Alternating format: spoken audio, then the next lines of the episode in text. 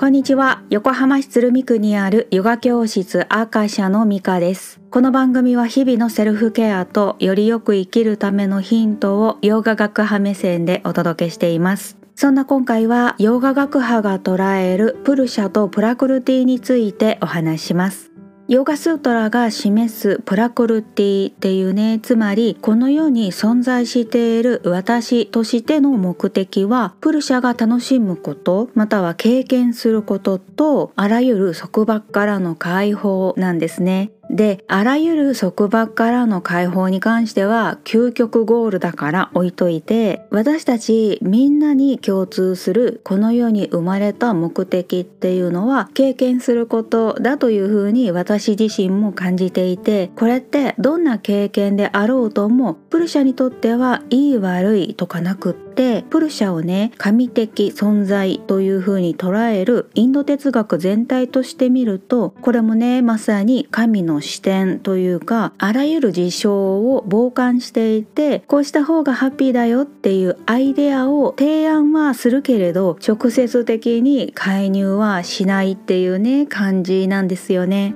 一方で生きて実際に経験しているプラクルティ側の私たちとしてはなるべく満足できる経験を重ねてなるべく納得できる人生を送りたいですよね。だからこそ経験から学び方向性を軌道修正していきたいっていう過渡期がまさに今なわけでまあでも本来は一瞬一瞬の選択が大切なんですよね。その過去の選択の結果積み重ねが今でかといって過去には戻れないからこそ今のベターな選択のために思考や気分や感情の折りみたいなものはきれいにした方がいいよっていう提案をしているのがヨーガ学派の経典であるヨーガスートラなんです。とはいえ何を選択してどう進んでいけばいいのかわからないっていうのもまあまあ聞くことではあるんですね。これって暗闇で光がない状態なわけで闇雲に進むのは危険そうな感じありますよね。まあだからスタックしちゃうわけなんだけれどもインド哲学では暗闇っていうのはね無知を意味していて対して光は知性なんですね。この光っていうのは外側からやってくるものじゃなくって内側の光がね輝き出すことで今まで見えなかったものが照らし出されていくみたいな比喩で表現されるんです。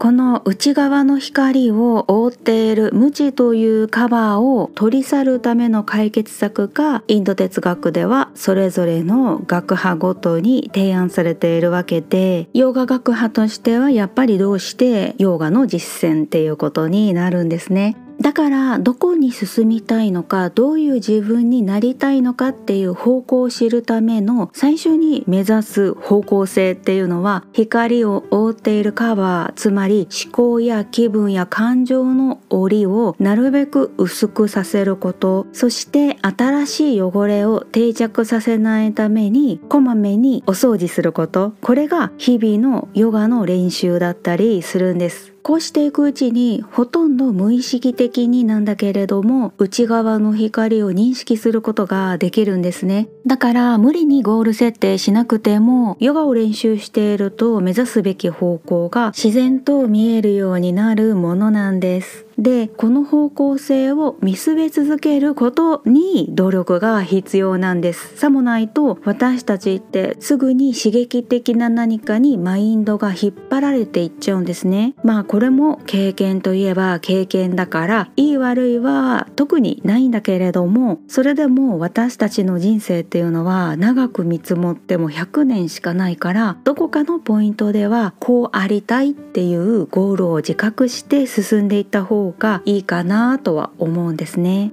そうすると人生を終えるまでにゴールにはね到達できなくともその方向性へのレールに乗っていたとしたら納得できる人生だと思えるんじゃないかなっていうのは私の考えで行き当たりばったりな経験をしてきた今まで半世紀があるから外側に引っ張られて右往左往する経験っていうのは十分満足しているからだと思ってるんです。とはいえ10代でも20代でもきちんと方向性を見据えて目的に向かって邁進している人たちもいるわけで生まれながらに魂年齢が高いっていうか成熟を感じるから年齢っていう物差しは当てにならなくもで時代としても金銭的成功で人生の成果達成を図ってもなんか違かったよねってっていう結論が戦後復興からの今な気がしていてもう一段深い目に見えたりお金では買えないみたいな数字的判断だったり人からの称賛で測るようなものでもない自分の内側からの満足や納得に向かっている感じが社会全体としてもありますよね。とはいえこの戦後復興からの価値観な世代がねなかなかリタイアしないっていう現状があるけれど少なくもこの先十数年でどうしたって人口比率が変わってくるわけででの私たちの団塊ジュニア世代っていうのは速やかに次の世代に席を明け渡したならその時がね新しい価値観で築く社会が始まるっていうふうに思うからそれまでは若い人たちが内側の力を蓄えてておけるようにヨガを通してサポートしたいと思ってるんです。で私たちの親世代70歳以上の人たちに対しては旅立つまでの心身の健康ケアをサポートしたいし同世代の50歳前後の人たちに対しては強かったね親世代だったり社会通念みたいなものに押さえつけられてきたことでのマインドの歪みみたいなものをねなるべくオーガニックな状態に戻していくサポートがしたいしそこからおのおのが初めてね内側の光につながっていけるわけだからまあね高次元につながるとかワンネスとかなかなか一足飛びにはいかないものなのでともあれコツコツ練習を提案したいと思います。そんなヨガの練習っていうのは何から始めるか何をするかは今の自分の興味や関心でいいと思うんですよ。